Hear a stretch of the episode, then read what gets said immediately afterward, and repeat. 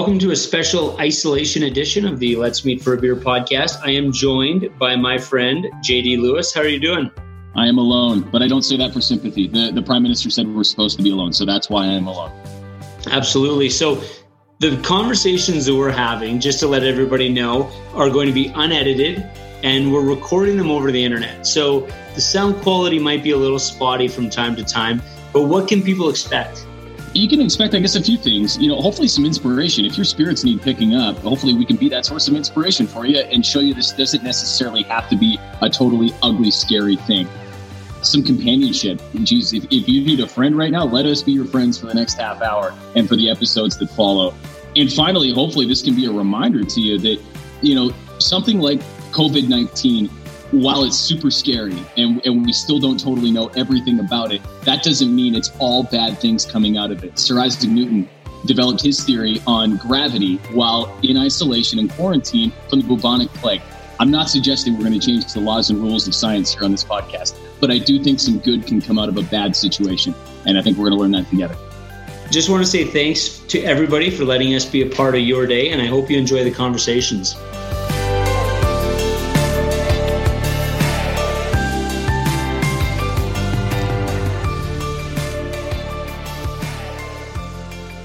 Hey everyone, welcome back to another Let's Meet for a Beer. It's a special isolation edition, and we are joined with our friend Stephen Deere. You are the owner of Modern Steak. How are you doing, my friend?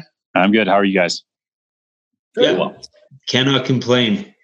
Um, so I guess on a personal level, just health wise, you're you're doing okay. You're uh, you're standing up yeah, we yeah we're I'm good and the team is good and we've uh, got a long list of isolation. We actually created a checklist today to be for you to be able to work or walk into the building, which is you know are you self isolating, who are you hanging out with, what's your hygiene routine? Like it's kind of weird, but that's where we're at. So and so far like, so good.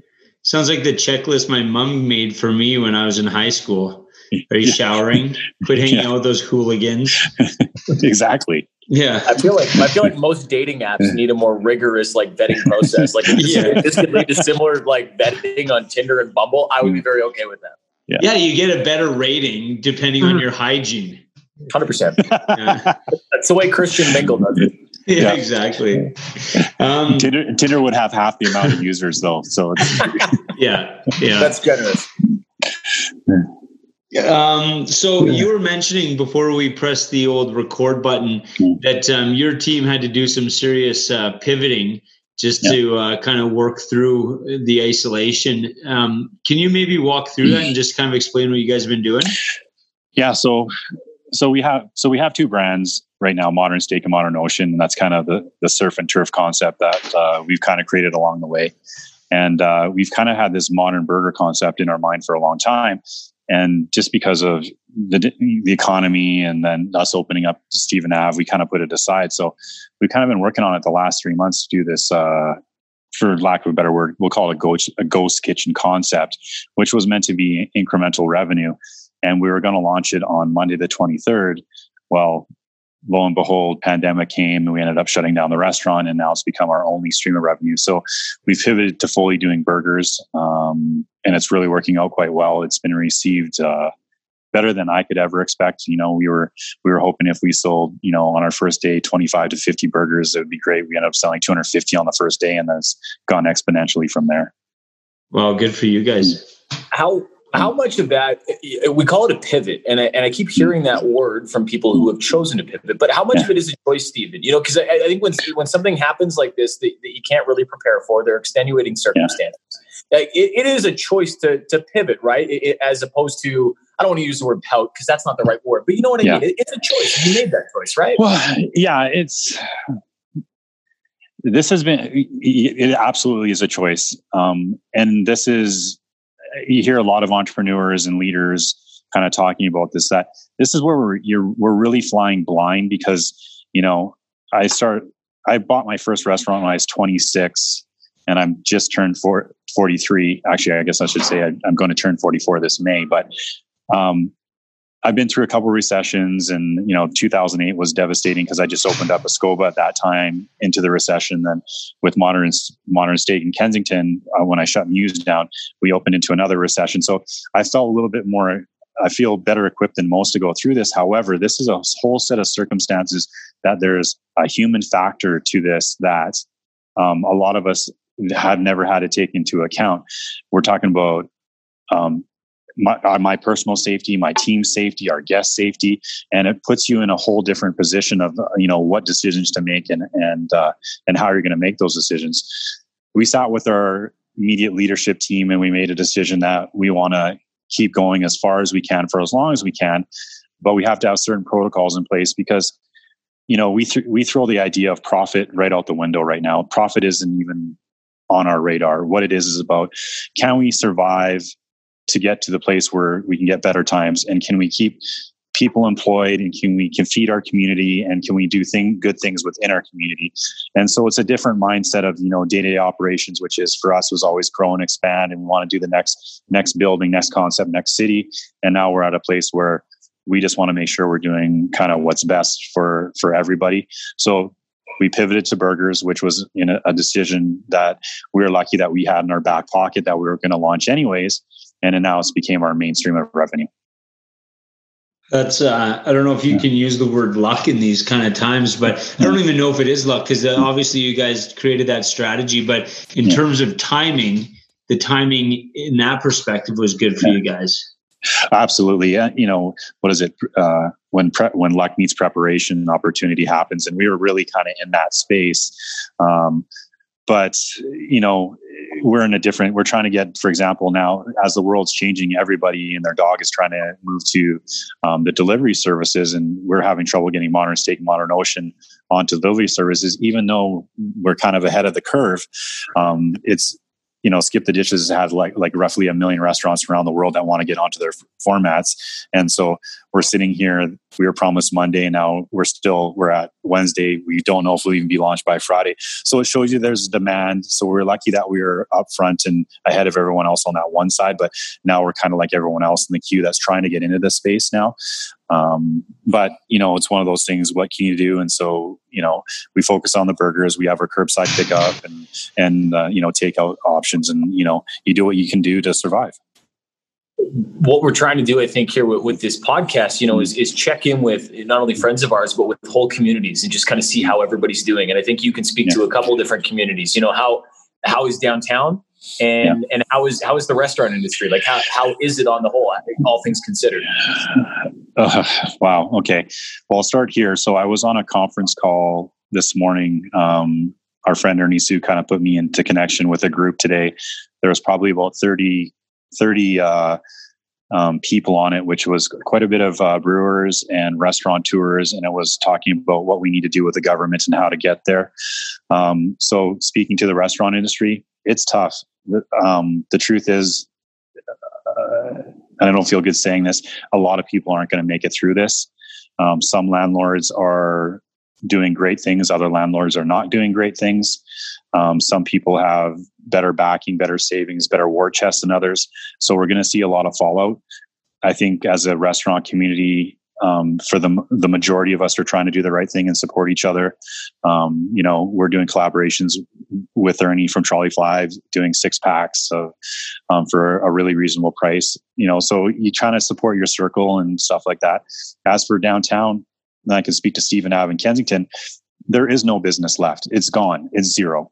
And the truth of that is that you know, one of the reasons that we loved our Stephen Ave location is because we were attached to a hotel and the convention center and we're close to the Saddledome. And when you really look at some main sources of revenue, being hockey and concerts, that's gone. We have all of our um, business um, travel that happens Monday to Thursdays when all the hotels are full. That's basically gone. The hotels were really on average around 80% Monday to Thursday, and that included Hyatt, the Palace, or um, Marriott, et cetera, that are all around us. They're all sub 30, and if not uh, sorry, sub 20, if not lower. So that is gone. Then our convention business is gone. And then we have our normal kind of walk in traffic that's around. And really, offices have kind of, again, they've pivoted to that, you know, it's mostly only essential staff that if you have to be there, you have to be there. Otherwise, you work from home. So there's no traffic downtown, downtown period. Kensington's a little bit different.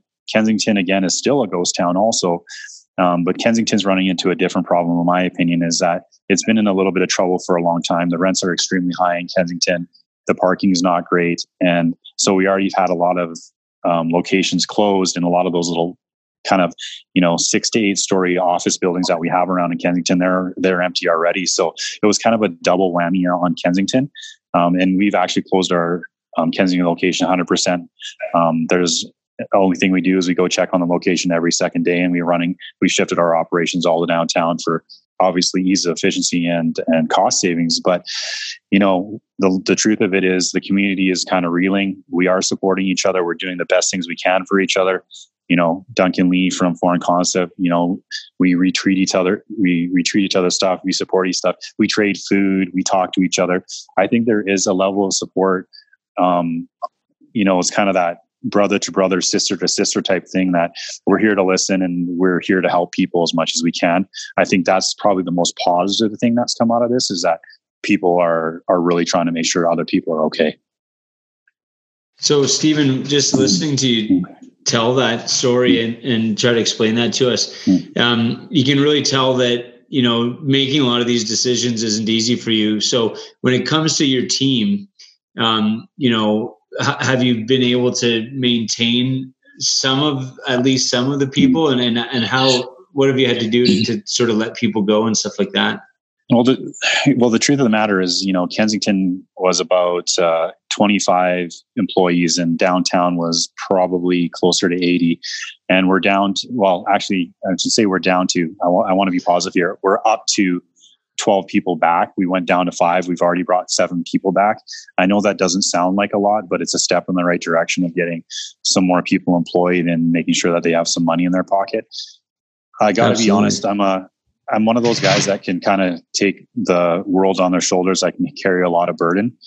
But uh, when I had to lay off all of our people, I went in the office, I closed the door. I had, I honestly had to cry. I'm actually a little bit emotional about just saying that. Is that these when you're in a small business like ours that's you know trying to become a national brand the people that you work with every day are very dedicated to meeting a goal and I, you know it's a little cliche to say that these people become family but they do. Um, you know we hang out together we go to birthdays together you know weddings and, and all these type of things. Like they, they these people like you know become your family. And i'm really proud to say that we have very low turnover. And so it was really devastating. And you know, we did what we could. We gave all our open bottles of wine we gave away. Any food that we could give away, we gave away. You know, we still doing discounts for our staff and all this sorts of stuff. And we you know we keep trying to bring people back to make sure they're there. But I'm going to tell you, it was the hardest thing I've had to do in my in my in my career. Yeah, I can imagine. They say that uh, you know people people sometimes say that you know you never mix business with pleasure or you know don't don't you know it's it's just business it's not personal. Yeah. i've never been able to separate the two. I mean the people yeah. that that i work with at alberta beer festivals they're they're family to me. And uh, so i i know the struggle that you'd yeah. be going through. I, I can't even imagine so. Yeah we still follow we, uh, you know i follow a, a simple mantra is we you know we run the business by the numbers and we run the people by the heart and you know sometimes those things get in conflict with each other but you deal with it on a case by case basis. And i think the best businesses that are out there that have been around long term and have been through the ups and downs and turmoils like i said I've been in an ownership position since I was 26 and I've never had a failure. And, and, you know, I like to think I have a, you know, you, you develop a good reputation in the business for how you treat people. And, you know, the communities are small. The, the, the, the brewers are a small community. The, the, you know, Calgary's restaurant community is a small community and how you treat people really matters. And, uh, and how you, how people are supporting each other is a reflection of, of that now. So one of the other things you know we've been trying to do with this podcast is not only try to get uh, you know a bit of a, a snapshot as to, as to how everyone's doing and what everyone is up against, but also you know try to figure out how we can help. Not, not yeah. just the two of us, but but really on yeah. the whole how we can help. And, and I'm sure it would be fair to say, and you can speak to this hopefully a little bit, that expressions like strengthen numbers and support local, like these things that we have said for a long time, have yeah. never meant more than they do right now. I to- I totally agree, and you know, our concept is, you know, is, is based on a local story. Like our Alberta beef program that we do is exclusive of us. We went into partnership and bought a bull with the farm. Um, and when you make these commitments to doing something local in your backyard, you know, people eventually need to understand that there's a decision to be made. And, you know, when you're going to spend your dollars, and I don't want to pick on chains, but chains have a different style of support structure. Sometimes they're publicly traded. Sometimes, you know, they have an infrastructure and banking facilities and, you know, but when you're an independent and you're trying to grow a business, you don't necessarily have those things. And, you know, you're, when you make a decision, like, you know, when you, are you going to order from modern steak? Or are you going to order from the keg? There's nothing wrong with the keg, but there's a different style of infrastructure behind that company than there is with the locals. And the locals are really depending on you to come out and spend that money and our our style of locations to to make it to make it go a little bit further. So there's a lot of people out there, and, and, again, one of the reasons that we're doing the podcast is to try to reach some people that you know clearly they're in isolation, but beyond that, they might be by themselves. You know, like this, so they're isolating by themselves. Um, we want to just kind of I, I, hope have some message of of hope or whatever. Uh, what what could you say that um, you know, w- what would you do in terms of suggestions, like whether it's, uh, you know, for their mental health, for their physical health? Like, what can people do to just kind of get through this? I think success in business and, and success in personal life is really comes down to routine. And a lot of people, I think, have taken the approach that this is going to be a two week thing and it's like a two week vacation. So it's kind of like, you know, let's lay on the couch. And, you know, don't get me wrong. Um, for a lot of rest- restaurateurs, I think this is well deserved rest because this is a very much a burnout business because the grind can get you. But I think to be successful, whether you're going to self isolate at home, you have to act like it's a normal day. It's about waking up at the same time. It's about making your bed at the same time. It's about doing that workout. It's about staying active. It's about also getting communication. Like with such great tools with um, the app we're on Zoom or FaceTime or whatever, you can still have that personal connection and talk to someone. I think these are very important um, times to make sure that you're connected to people, to your circle, and people that care. But definitely a routine. And uh, if I could say one thing, and I can see, you know, we're in contact with our staff quite a bit and stuff like that, and uh, some of our friends, and we have these friends my my biggest fear right now is the amount of people out there that are self medicating to a crazy extent of drinking and and weed and kind of doing and taking this in a, a negative direction.